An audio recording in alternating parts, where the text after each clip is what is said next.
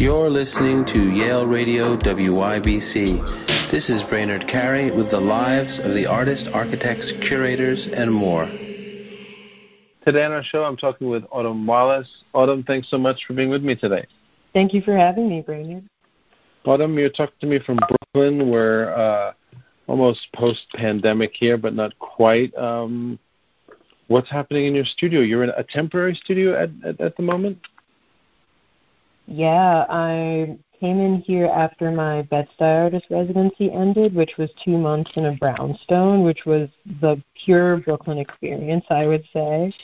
Um, but now I'm in the Brooklyn Bush studios making work for a show in September in Cologne. so it's sudden but very exciting. So let's talk about the work you're making for the show in, in Cologne, you said? Yes.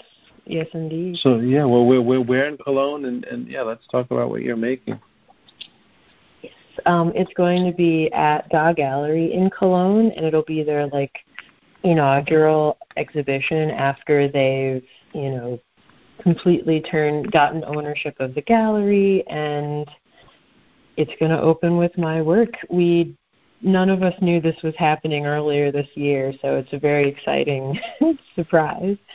Um, and the working title of the show is Ode to the Mercury Thermometer, um, which will be a little bit of an homage to things that we see as archaic, whether they're customs or utilities or things that have just been consolidated out of existence.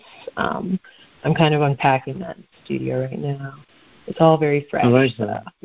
I like I like that title too, Ode to the Mercury thermometer. There seems to be uh, as, as as toxic as that was. That there's something nostalgic yeah. about that kind of about that, right? I I, I don't know if mm-hmm. I did this or it was someone else doing it, but like you know, I remember if it was broken, you could kind of play with the mercury a little bit with your finger, which is of course another mm-hmm. toxic activity. but but tell me how nostalgic, what what fond memories. But such a it's an interesting. Oh my God, of, uh, I'm so thankful I've never had that happen. well, it's really fun to play with. I can tell you that. Um, but so, so, so, so tell me, how will that? Well, what what what are you making for the show or preparing for the show? How is this all coming together? Golly. Well, it's going to be three rooms in this pretty large gallery in Cologne, uh, downtown Cologne, very close to the main museum center and the shopping district and all, the old city. And the two rooms will be paintings and sculptures. Some are going to be interactive, um, as if the paintings are talking to each other or the sculptures are coming out of the paintings. We'll see how that goes. And the third room will be a group show that I'm curating um, with queer femme artists that I feel have been instrumental in my practice. Inspirationally, um, I've gone to school with them. I've been at residencies with them. Maybe I even discovered them in like sixth grade, and have just hmm. visited their studio here in Brooklyn this summer. So I'm also very excited for that. That's going to be so my little homage or ode to them.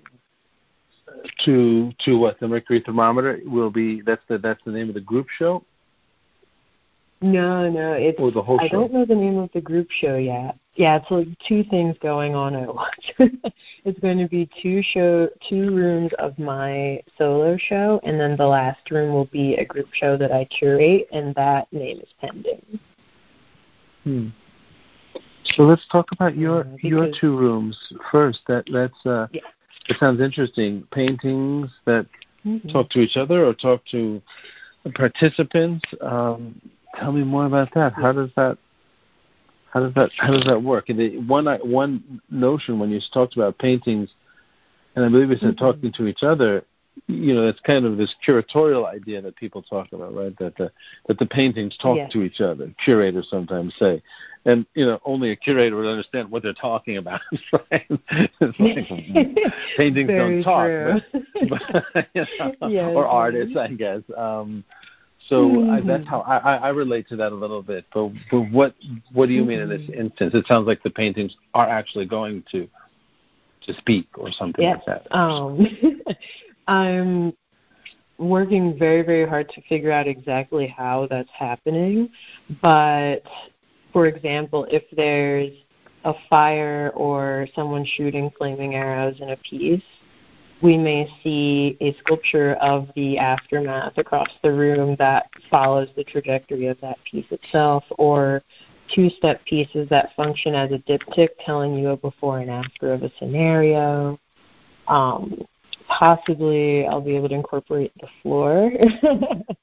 so we'll see how that can go, but the floor may give a little bit of a step by step through everything that you're seeing. But yeah, it's all. So this, so so there's kind of instructions to walk you through uh, something that's immersive.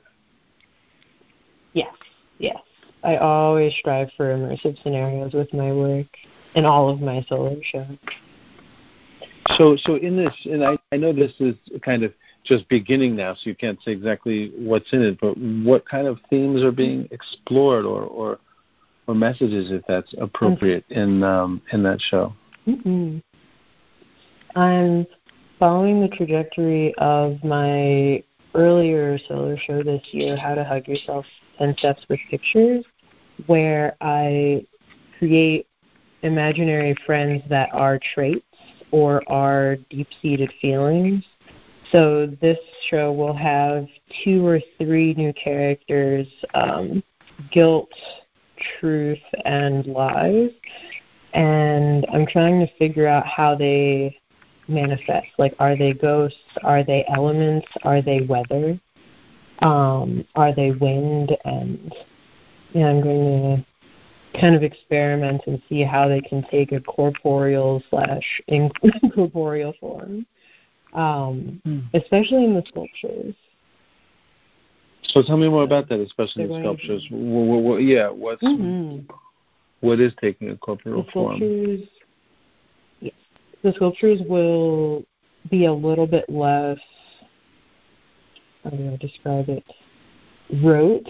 Um, you won't be able to see everything that's going on in them. Um, I'm going to try to obfuscate some human traits to give more weight to like what the subject matter is. So if it's a person, you might not see their face because the theme is about something else. I'm still in the middle of it, though. So I understand. I understand. No, that's that's fine. It's um, mm-hmm. that's exciting. That does sound exciting to to have that kind of a show. And and do you think there's be a different reaction, or are you thinking of the audience because it's in Cologne? I mean, I know you've shown in a lot of places, but does that mean something different to you there, that audience at this, and also at this time in history, because we're post pandemic then hopefully? Hopefully. Yeah i'm very very excited to be showing in germany period because i've been a german like a fan of germany for over 10 years now. Um i'm proficient in the language. I write partially in german. Some of my titles are german. My car's named Brunhilde, which is a German name. Um, so it's going to be lovely to bring my work into the culture and experiment. Well, not even experiment, just see what the reactions are and learn from that. Um, mm-hmm. Because an international audience can tell you so much about your work that you may not even know, like different cultural associations with colors or numbers or sizes uh, that I'm eager to learn.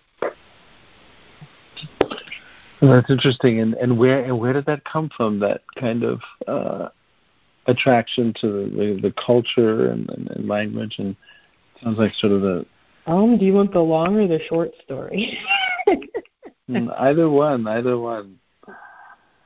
Okay. Um, well, it all started with a band. Uh, I was not enjoying one summer back when I was like 12 or 13 and I was listening to this band Thursday over and over again and I decided to learn guitar because I didn't want to go outside and I looked online for a tutorial and there was this guy named Vasco who was German who was doing the guitar tutorial and I messaged him on YouTube back when that was a thing and we became pen pals and had been talking ever since. So I was like, I really want to learn German and visit this guy, et cetera, et cetera. And it was so like silly and bright eyed and young of me, but I actually ended up meeting him like three or four years ago in person. and we did get to speak German together and I did get to walk around Cologne and Mainz with him and it was amazing. Like we're still great friends and he's also a creative. So yeah, my German love started with a band and a boy. I love that. And um and so and t- that's evolved obviously over the over the years and and, yes. and kept gotten you kind of deeper into the the culture in a number of ways. Yes, yeah, like even in academic study, um, I've been very interested in ec- economics of Germany, um, especially the way that we sort of changed their economy to what the dominant world economy is, which is like a non-gold standard mortgage-based thing. And I use a lot of economic themes in my work too. So yeah, it's kind of a wave that washes in and out of my work by proxy and association all the time. And let's talk about the the third room, right? And this is within the same gallery, the the group show that you're curating, right? Yes, yes. So tell me a little bit about that because you you said it was it was kind of approached with um, queer artists or talking about uh, or mm-hmm. talking about kind of gender, but but you also said these are very old friends, and it sounds like a mixture of things. Tell me a little bit more about the yes. the selection and your ideas mm-hmm. for that for that particular show. So I know that I want it to be a room of queer femmes because that is the predominant subject matter of my work. So even though the full gallery won't be filled with my work, it will still have my my theme and still be pushing up my um, my belief system and the people that I'm trying to support and tell the stories of and all of that. Um, and it'll also serve as an ode in a different way. Like my two rooms will be the mercury thermometer, but the last room will be my ode to them and each other. Um, I know who will be on the list, but I can't disclose it quite yet. Um, but, yeah, that's okay. That's okay. And, and and and their work is mm-hmm. their is their work. I mean, if you could talk at all about how their work uh, touches mm-hmm. on the the theme or or supports yeah. that, or you know, maybe the messaging around that. But but uh, however you want to talk about it. Uh, is there is there mm-hmm. paintings and sculpture in this, or or a variety of mediums? There most likely will all be paintings and or two-dimensional work. Um, there's one textile artist that I'm planning on showing, um, maybe one or two, but all of their work focuses on how can I say storytelling. Everything that they do is like modern day storytelling, modern day oral tradition documented in a visual form, um, which I, for some of them, was inspired by, and for some of them, we connected over, you know, the years and over mutual art interests with. And the and the stories that they're telling, the you know, I know you can't go through all of them, but they're mm-hmm. but they're on similar topics or they're talking about um, or, or, or specific issues? Mm, I I would say that they're all about telling a life story. I'm more interested in the mundane. Um, so they might not have a huge topic or a big issue that they're trying to like show to someone to prove a point, but they are just highlighting issues. Um, they're highlighting how to have people hang out in a stoop and that's a culture, or how some people live their entire lives online, or how just little exchanges between people are just so important and stand out. Um, so hmm. all of these little things I love, like human interaction, anthropological commonalities.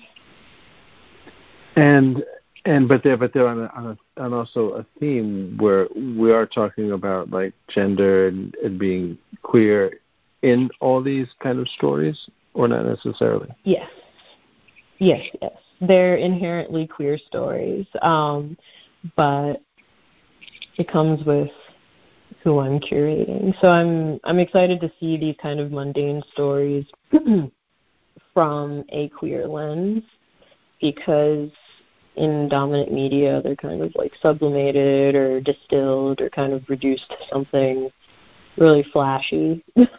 right. We don't we don't we don't get the mundane. We get the kind of um yeah, more something more sensational or salacious, or I don't know what the right yeah. word is, but we don't we don't get the the mundane. Yeah, we don't get the moments. Um, yeah, so I think that's the thing that you're helping me work through this too as well. We're having the cur- curatorial meeting on this um, a week, so yeah, they all have this um, I don't know this quiet queer I actually don't even want to say quiet. It's just comfortable, like a comfortable queer existence, and their work is showing that. It's showing how they live in their body and interact with the world as themselves, which is inherently different than the majority. And each of their takes on it is so beautiful and touches me deeply, and I can't wait to have them all in the same room.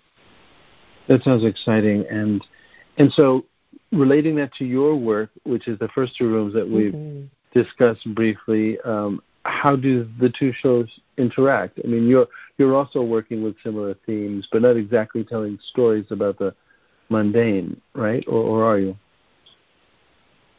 Yes and no. Um, so my whole situation is kind of distorting the mundane or mythologizing the mundane so it may look sensational um, so people can read it as a fable or an allegory but most likely it is about a pretty mundane experience that can be ignored or looked over so that's kind of the okay. commonality there but i do know that the work seems a little bit louder than that, which I'm fine with.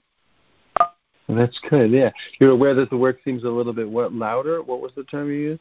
Yes. Yeah, a little louder, a little shinier. Um, which you mean your work uh, specifically, paintings and sculptures that are going to be talking, reaching yes. out, interacting, kind of things, right? Yes. Yes. Yeah. And um, so when is the when when does the show open?